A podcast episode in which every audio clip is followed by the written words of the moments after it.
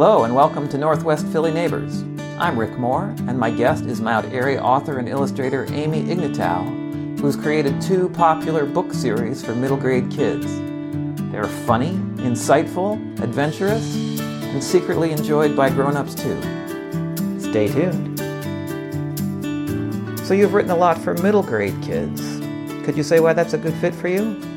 Um, I mean, it's funny though, because I've been working on other stuff too, but I feel most comfortable with middle grade because I think that that is the time in like a kid's development, a person's development, where all of a sudden they're really making decisions for themselves. You're making your own decisions about who you want to play with. You're making your own decisions about what you're interested in. You're making your own decisions about what to wear a lot of the times, um, within reason. You're making your own decisions about what to read. And um, and what you find funny and what you like. And you have more independence. And that's a really sort of a vital part of, of a kid's development. And I think that some of the friends that I've made, um, that I made when I was that age, I'm still friends with today. So, and I mean in like a real friendship way, not a, oh, I see what you've eaten on Facebook, you know, sort of way. And so for me, writing for that age, um, it's easy to remember, mm-hmm. you know, and it's, it's sort of more fun mm-hmm. to me to to see to watch my characters or to create these characters that are sort of pushing the boundaries of of what they're comfortable with. Mm-hmm. What was that time like for you as a kid? Oh God, I don't remember now. um, no, I, I remember making these friends, mm-hmm. you know, and just being like, oh my gosh, these friends like me for me. Mm. I like them for them. Mm-hmm. Um, oh, I I suddenly have my own taste in music. I'm not just listening to what, you know, like my mom listens to. Mm-hmm. Suddenly my musical like repertoire has expanded mm-hmm. beyond, mm-hmm. you know, Israeli folk music from the early 1970s.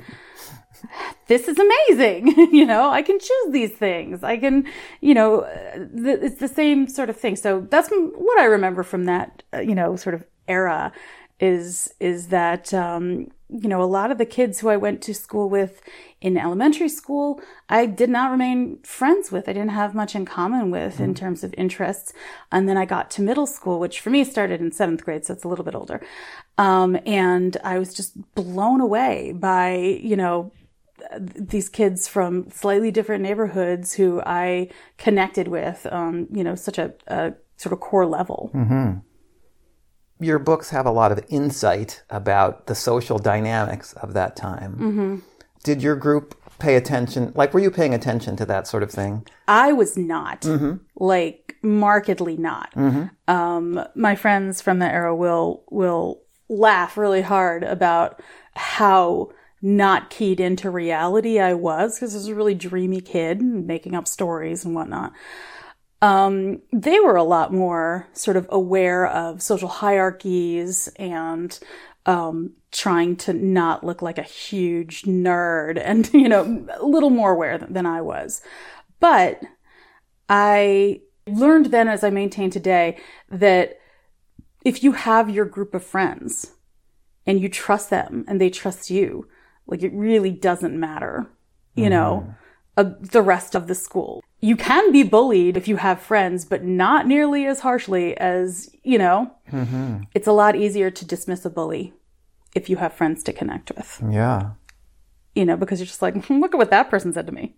that was crazy. And your friends were like, that person's a jerk. And then you all have five and you talk about other stuff. Or you talk about how much you hate that person and, and then it ends. Mm-hmm. You know, there's, we are social animals and we, most people do better when they have made connections with other people. And so I write, those are what my books are about. Yeah. They're about finding your people. Mm-hmm. And sometimes it's about outgrowing your people mm-hmm. or finding new people who mm-hmm. uh, satisfy another aspect of your personality, who mm-hmm. meet you at that mm-hmm. place. Mm-hmm. So if you were not tuned in at that age, when did you kind of pick up those dynamics? I may still not uh-huh. pick up on those dynamics. Mm-hmm. I mean, the thing that existed then that exists now within me, which I think is a, probably my least relatable attribute besides my incredible beauty, my least, or why are you laughing? No, I'm kidding.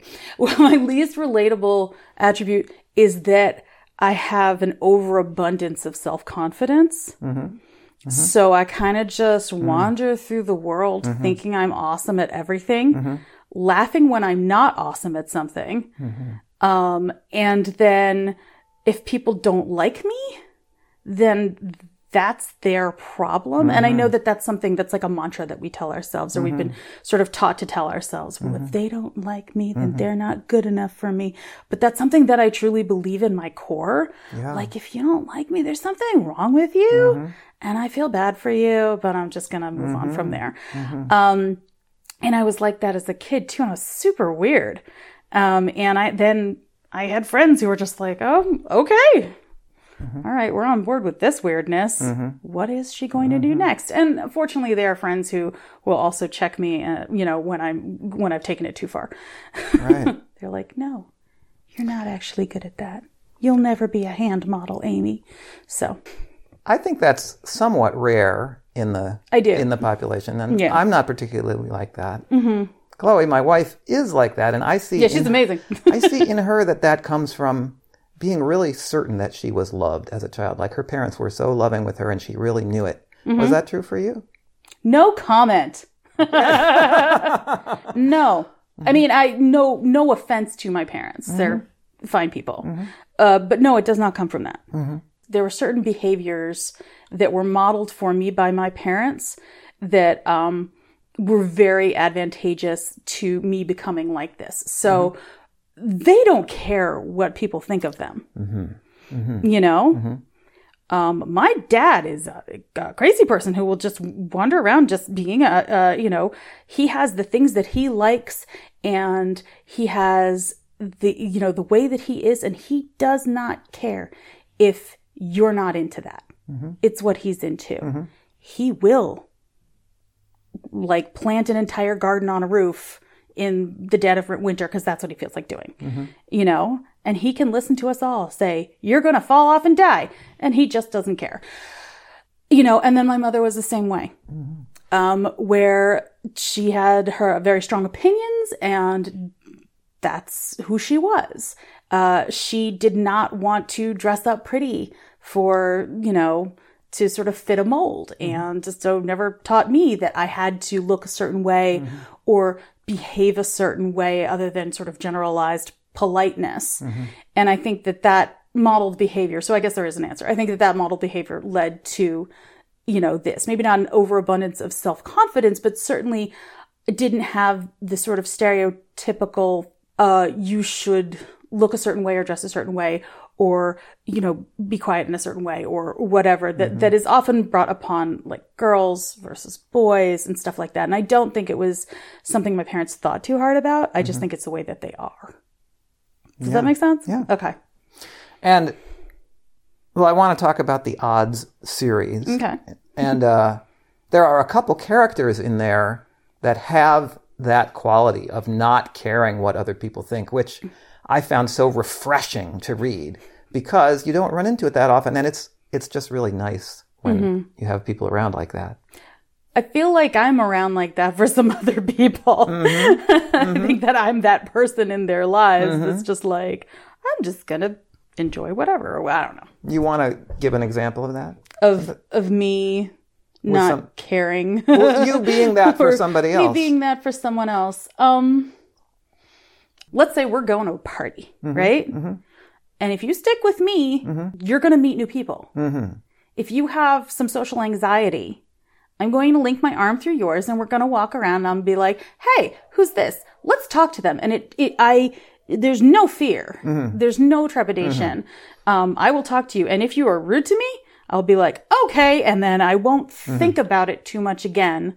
You know, I'll just move on to the next person. But you're also seeing that I'm a little nervous about that, so you're going to kind of give me a little. I won't push, you, but I'll bring, me you along. along. for the ride. Yeah.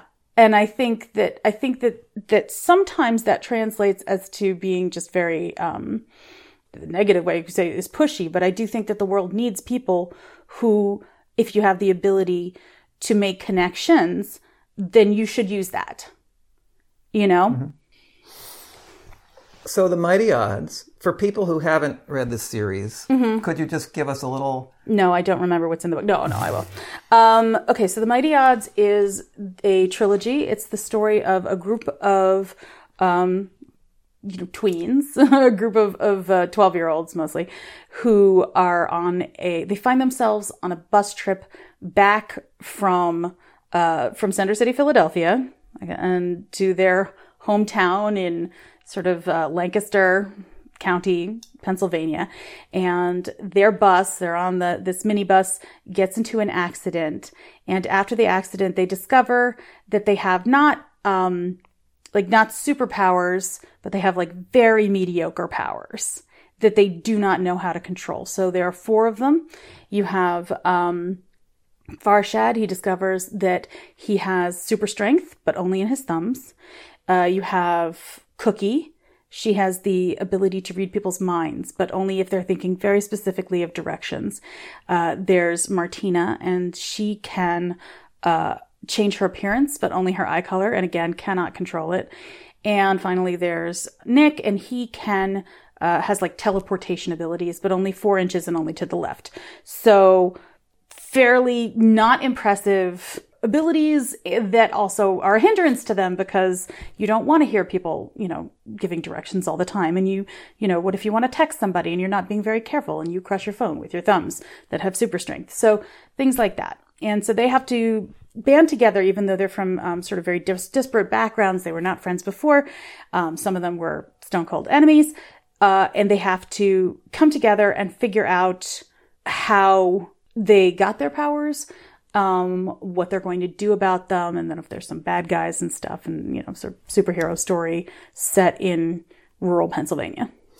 Cool. It's fun.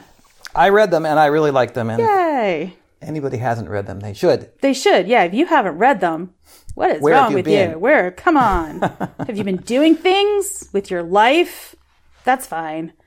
So the review on the back, the quote that that you guys used says, uh, Ignatow turns on its head the classic middle school good kids versus the populars bullies trope. Can you say more about that? What you were thinking, how it turned out? Yeah, I think that I think that tropes are boring. Yeah. I mean, I just, I really do. I really don't like it. I really don't like, um, I think stereotypes are helpful because then you can play with them and subvert them. And that's not, I mean, it's not like a mission. I just think it makes for a more interesting story. And I think that kids who are traditional sort of bullies are interesting. Like there's a reason they're like that. Mm-hmm. There's a purpose behind it. Mm-hmm. And you might not even be sympathetic to it, but mm-hmm. it helps to know it. Um, and the kids who are, you know, angry all the time, there's a reason for it. Mm. Um, I think one of sort of everyone's sort of favorite character in that book is the kid who doesn't have the superpowers. Um, this kid Jay, who is the best friend of Nick with the teleportation, and it's so funny because these are kids. They're they're such sort of stereotypical nerds, but um, they kind of don't care about being bullied too badly because they have each other, and that goes back to that original you know thing. Um, about about if you're if you're with somebody if you're together if you have somebody in your life then you're better off. Um and then you see the characters that don't have that. You see you know the characters who don't need that. It's to me to, to sort of represent these things and also to, to represent different ethnicities and religious groups that don't often uh, get a lot of space in certainly middle grade definitely american you know Yeah. uh, middle grade. Um, that's also really important you know, it was important to me to make um, Farshad Persian Yeah. and to have that culture on display a little bit. Um, uh, and how it's misperceived. And because we have a lot of Persian kids, you know, kids of Persian descent in the United States of America, and they don't see themselves in books. Yeah. So, stuff like that. Okay. Yeah. Well, so maybe um maybe you could read this this passage right before the bus accident when they're coming back on Okay. the uh, This is terrible because I haven't read these books in a couple years. I don't want to brag, but I'm the worst. Yeah. Um, as soon as it gets published, I forget everything I wrote down. So this is going to be a, like a, a new fun thing for me. Okay. Farshad liked learning new words. He was particularly fond of Schadenfreude. It was a German word that basically meant watching someone else suffer and feeling pretty darned pleased about it. Not that he was particularly proud of himself for being happy about Cookie's troubles, but seriously, what was he supposed to be feeling? This was the girl who had taken a stupid, racist comment and blown it up into an identity that had brought him nothing but misery for the past two years. It was nice to see her miserable for a change. Farshad knew that Cookie had been the one to let everyone at Deborah Reed Middle School know that he was Terror Boy.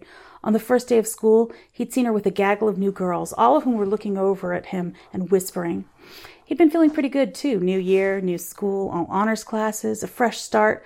But because of Cookie Parker, he'd never had the chance to make a good impression. Girls like Cookie were very good at getting people to listen to them. She had that something, that special power that drew people to her and made them believe whatever she was saying, even when she was telling outright lies. It was especially pleasing to now see her get caught in one. Cookie could feel Terror Boy looking at her. So creepy. She didn't actually believe that he was a terrorist. Get real, he was only 12. But still, you never knew what kind of person he could turn into. He certainly had what it took to be a terrorist. He was an unpopular loner who gave girls creepy stares. Gross.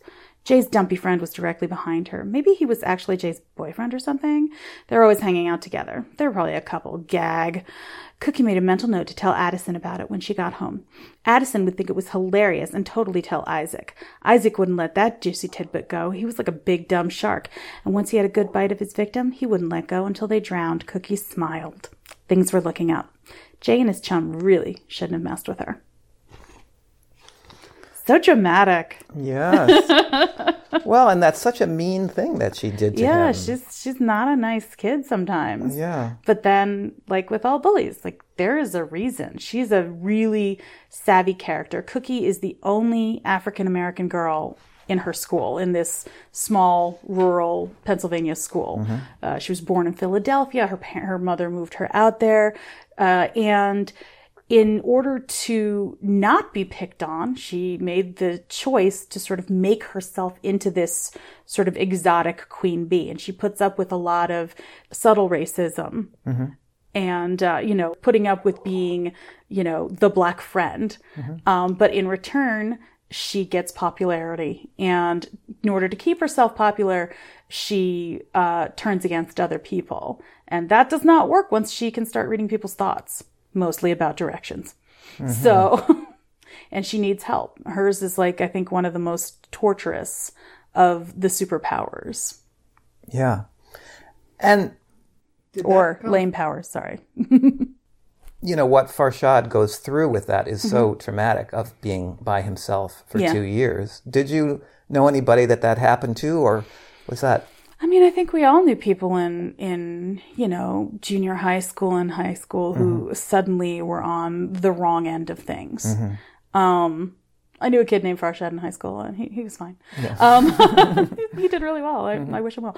Um, but I, you know, you knew those kids and, um, you saw how they suffered. And I think that, um, if you were in a position, most, most kids, you know, once, once they sort of have that mantle, that nickname, you know, I remember this one kid, I'm not going to say his name, um, who, I went to elementary school with, and I think one person, one time in kindergarten or, you know, first grade, uh, you know, claimed to have seen him picking his nose and eating it. And that's like what you knew about him. Wow. Like that was his identity was that was this kid who did that. Um, and, you know, and it was so sad And lasted. and lasted. I mean, he actually uh, he didn't stay in that elementary school for very long, and I don't know why. Possibly his parents moved. Um, who knows? But I hope he got a really good start somewhere else. Like a couple of years ago, I looked him up on Facebook out of curiosity. He seems to be very athletic, so you know, that's good. But um, you know, most kids aren't in a position to be like kingmaker and to sort of lift some other kid out of that. I hope he found his friends. And that's just one example, but we all have that. We all know those kids. And um, and then if they found other people, they were so much better off. Also, just, you know, don't pick your nose and eat it. General rule, listeners. It's not good for you.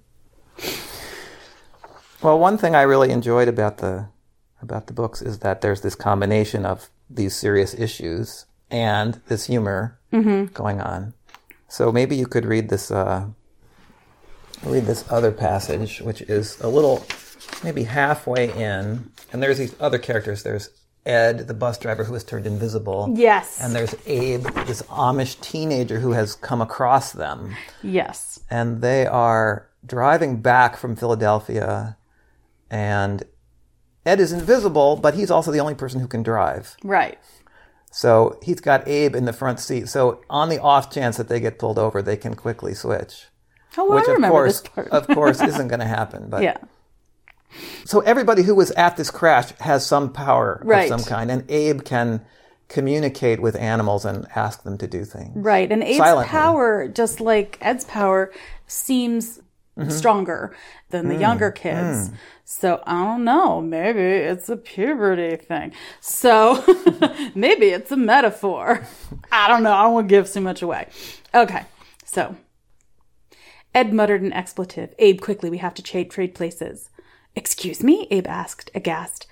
Cookie turned in her seat to see the flashing red and blue lights of the police car behind them. Ed was pulling over to the side of the road. You have to get into the driver's seat now. There was a brief and awkward tussle as Abe climbed over Ed to get into the front seat. Strap in. Ed snapped. What? Where? How? Abe looked like he was going to faint. Put on your seatbelt, Martina explained. And put your hands on the wheel, Cookie hissed. Never take your hands off the wheel. And open the window. How? How does it open? Abe pressed his hands on the flat on the window, trying to push it down. Oh my God, we're go- going to jail. Cookie groaned. They were only a few miles out of Muellersville. Maybe she could hurl herself out of the car and make a run for it? Probably a bad idea. Cookie, that's enough, Ed growled. Cookie could see Abe's chest flattening as Ed leaned over to get the window for him. It's this switch. Just stay calm, hands on the wheel. We're going to get through this. How? Cookie asked as the police officer approached on the driver's side of the car. License and registration. The police officer peered into the car. Abe looked like he was going to faint. Excuse me? he asked. I said license and registration. The glove compartment door popped open, and Cookie watched as the car registration inched forwards. She was terrified to say anything, but someone had to help Abe, and it certainly wasn't going to be Martina, who was drawing contentedly in her sketch- sketchbook as if they weren't all about to get arrested. Right here, Cookie said, in what she hoped was an even voice. The registration is where you left it, right here in the glove compartment. Abe looked desperately lost. The open car box. The police officer eyed Cookie suspiciously and seemed to be on the verge of asking her a question when he let out a loud yelp. A bird had pooped right in the middle of his ticketing pad. Oh, that's disgusting. Excuse me, the officer grumbled, shaking out the pad. Another bird poop hit the brim of his hat. Ah! Two poops landed on the officer's left shoulder and three on his right. A light gray blob of excrement dripped down his chest. Cookie looked out the window. They were parked on the side of the road near open farmland, and a huge swarm of small birds was flying just above the car. Cookie looked at Abe, who was staring straight ahead with his hands firmly grasping the wheel. What the? Ah! The police officer was now covered in bird poop that was falling from the sky like disgusting bird poopy hail. Just be careful on the road, he screamed to Abe before sprinting back to his patrol car. Abe pushed the button to raise the window. Holy, Cookie started. Good work, Abe, Ed interrupted her. I think it's time you learn to use the windshield wipers. oh, I totally forgot about that part of my book, too. Great. So I remember doing the illustration for it. Yeah. And I, with, there's no actual poop in the illustration, but I remember working on the illustration and, um, uh, and now I remember the scene. Tired. so you are not Middle Eastern or African American or Amish. nope. I'm definitely not Amish. What was it like to uh, write, create those characters and write about them? And Well, you do as much research as you can. Um, and you, I'm also not a boy. You know, I don't think actually there's any character here who, uh, you know, who I can say, oh, that's me, you know. Um, otherwise, all of my books would be about, you know, Jewish girls from Long Island. It's- can get, can get kind of old after a while. Um, no, you do the research, um, you double check. Um, I know that some authors use sensitivity readers, which I think is something I might think about for the future because that's um, a fairly new thing.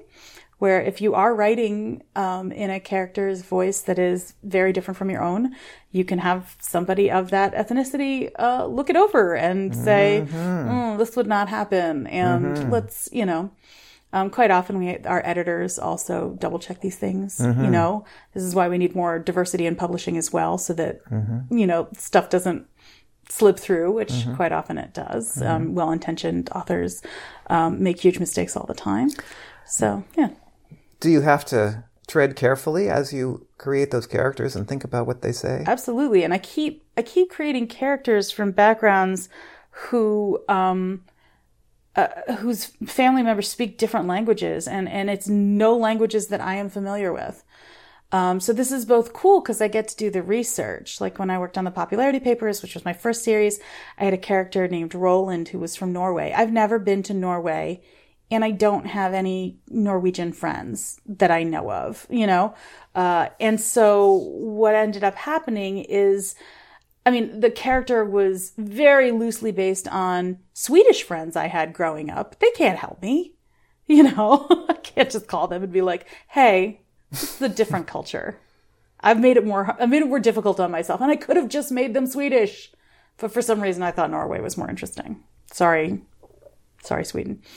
Um, you know, and the same holds true with with uh, most of those characters. Have you had any feedback from people in those communities? Um, yeah, the Amish love my books. No. um, I've had uh, little girls come up to me for the popularity papers and like lean in and ask me, "Is Lydia Goldblatt Jewish?" Because they recognized it, uh, even though it's never mentioned. Um, and you know that is my background. You know, I've I've heard a lot of appreciation for it. Mm-hmm. Um, no, n- uh, not too much direct, mm-hmm. you know, contact, which means more people need to read my books so you can criticize it. Yeah. I mean, I had not really thought about what it would be like for a Amish teenager to suddenly be in a car where he's never been. So, well, I mean, I never nice, thought. nice source of humor This potential. is, I mean, I moved to Pennsylvania 20 years ago, so, and I, this is always, you know, sort of objective. I don't want to like exoticize them, but like, you know, it's, it's, it's fascinating. You go out, you know, to Amish country and these, you know, horse and buggies are so common. They just zoom by you. And I just thought, oh, well, you know, let's think about that for a mm-hmm. while. What's that like? right. And you the know? horse gets superpowers and can go yeah, incredibly fast. Yeah, yeah, the horse does get superpowers as well. And, uh, you know, uh, who wouldn't want a superpowered horse? I wouldn't, actually. It sounds dreadful, but, you know, I'm a city kid. So you mentioned Jay, who's such a good friend to Mm-hmm. Nick and doesn't care what anybody thinks and is kind of a colorful person. Was he? Did he come from someone that you? Um, it's very funny. I uh, I have a good friend who is always the first to read, you know, most of my books. Um, she's just, really supportive, and I've known her since seventh grade, and she always sees our mutual friend in this in hi that character. There was a similar one in the popularity papers, and I think I'm just, you know, you're influenced by stuff even if you don't realize it. But I did have a friend growing up who um, was not as extreme um, in some ways, but more extreme in others. Yeah. Yes. So, you know, this was the friend in high who, like his first year of college, he was a volunteer fireman. He had a fireman's key and he just took over the, um, elevator in his, in his dormitory in New York City and just rode it up and down from the basement to the 14th floor, uh, according to legend for hours just for fun. And uh, nobody else could get in, which is terrible. It was this old building. And uh, when they finally opened the doors, they just found him sitting on the inside and they were like, What are you doing? And he just yelled, I'm taking this thing to Mexico because, right? It's just such a good story, but it's so crazy. And um, so I often think about that, like that total freedom of uh, being like a, you know, a normal human being who worries about stuff is, is sort of fun to have. But I think there are a lot of kids like that. I think there are a lot of kids who just in their own worlds and perfectly happy there. Mm-hmm. Happier if they have friends, you know, who are willing to go along with the ride, mm-hmm. you know, for the ride. The format of that book is interesting, where it's mostly prose, but then there are mm-hmm. pages of either illustrations or Yeah. illustrations with dialog So is that a thing, or did you make it up? The, Oh, uh, I don't think I don't think I made it up. I think that there's my first series, the popularity papers, was very heavily illustrated. I mean, every page is an illustration. It's it's you know seven books, two hundred and six pages each have you know or 208, I don't know, whatever. Huge illustrations. And when I was contracted to do a second series, I was contracted to do with drawing. So there's definitely there's so many books out there that have both drawings and illustration. I mean, I just read one yesterday. I read Captain Underpants because I was like, "What is my daughter talking about? I should read this." And so that has it. And I think um, That doesn't have any prose though. That's all a graphic novel. no. Oh no, you're right. You're right. It I prose, see. yeah. Yes, it's just yes. so well done that you can't. It's Well, it- seamless. yeah, it is seamless. Mhm. you know and i think that i think there's a real move towards more illustration um, because people are both respecting it as um, just as valuable as you know prose. Um, and also the that readers like it. And anything that a kid reads as long as it's not like i don't know mein kampf. Everything that a kid reads is good you know? Um, anything that gets them interested, it gets their minds working, that gets them, you know, involved is is usually a good thing. Do graphic novelists get respect? Um, I don't know because I really ride the line between like, you know, I'm very under the radar. like people don't come after me, but um, I know that there are a lot of sort of um, there's there's the older way of thinking, thinking like that's not real literature, and I think that's changing. I think that's that's more rare, but it still happens, and it still happens that you have some parents who say, "Oh, well, these are you know these are like popcorn books. They're not you know." And that's nonsense. And parents need to know that, that these books are just as valid. And if they're getting your kid to read, then it is a gateway drug to more reading. so that's good. But I do think that, that, uh, a lot of people still have that idea that when you pick up, you know, a graphic novel, that it's going to be like, you know, either the old like Donald Duck cartoons or no shade Donald Duck, but you know, or um, you know, superhero stuff which they don't see value in, which is also ridiculous because there's value in that too. So in a comic book, Mm-hmm. there's the penciler, the inker, the letterer, and the colorist. But Mm-hmm. Yeah. you did it all of it. Yeah, like a like a crazy person. um, yeah, no, I work all, I work by myself. I went to art school. The style in the popularity papers was, I mean, it's a graphic novel kind of. It's more like a novel with illustrations. I think that's what the publisher called it. But um, it's supposed to be written by the protagonists. And so I used materials that a kid could easily get their hands on. So like actual Crayola markers and, you know, ballpoint pens for writing and stuff like that. Um, I don't, I feel like the, the more into my career I get, the more writing I've been doing. I'd like to get back into the illustration some more, but, um, I've been working almost exclusively on writing for the past six months Yeah. and that's been kind of fun. And so I haven't really been thinking too much about you know the illustrative side of it. Um, I just finished. I have coming out. I don't know if you were going to mention it, so I'm just going to. Please. You know, I, I have a Jedi Academy book coming out. What's that? Uh, Jeffrey Brown created a series of three books called Jedi Academy, and it is a Star Wars book. It's non-canonical, and it is about um, these sort of junior Jedi's, Padawans, who uh, go and study to be Jedi's at the Jedi Academy, and their professor is Yoda, and you know they do lightsaber training, but then they also, you know, have you know social you know issues that anyone would have in middle school or high school, and uh, it was very successful, like New York Times bestseller kind of stuff. And then they, uh, he was done with the series, and so they wanted to keep it going. It's it's Scholastic and Lucasfilm, and then they um, they tapped uh, Jarrett Krosoczka, who's amazing, and he did the next three books and it was Jedi Academy a new class and it was the same basic idea but it was different characters. And his main character was named uh, Victor Starspeeder and he had the same thing where he's, you know, he's learning how to be a Jedi and also he's in the school musical. So, you know, it's very cute, heavily illustrated. Um, and so he did three and they were just like, we want you to do more, but we want you to sort of expand it and have the older sister of Victor Starspeeder, Christina Starspeeder, and have her be the hero of the piece, have her be the protagonist. And he said, okay, he's just like, I feel like we need a female voice. I feel like we specifically need Amy Ignatow, which was very nice of him. And so he called me and started to sort of cajole me into doing this. And I was like, I don't want to do all this drawing and writing. That's like a lot. I don't know, Jarrett. And so, um, you know, he sort of, you know, kept, uh, wheedling me and, um, we came up with uh, this wonderful deal where he writes the outline mm-hmm. and then I write the book mm. and then he does all the drawings. Wow. And these are the things that each of us finds easiest. I find it easiest to just write goofy dialogue. He finds it easiest to plot a thing and to draw a thing. And then we're done and then we high five. So the first book, uh, which is called Jedi Academy Revenge of the Sis, is coming out um, in a March 26th.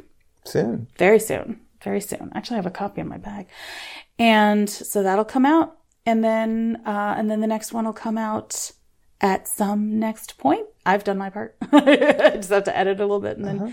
I give it back to him and then he does the drawing. And it's, it's super fun, uh, collaborative relationship. And he's brilliant. He just became a National Book Award finalist not for Jedi Academy, mm-hmm. for his uh, YA book about um, his own autobiography, which is is wonderful, called "Hey Kiddo." Strong recommendation to everyone. Um, he is a good friend and a great collaborator. Mm. And I've said too much nice things, so I will also say he smells. I don't know. too much complimenting. Mm-hmm. So that's what the main thing you've been up to since the odds. Um, that and just I have a, a, picture book coming out called The Cutest Thing.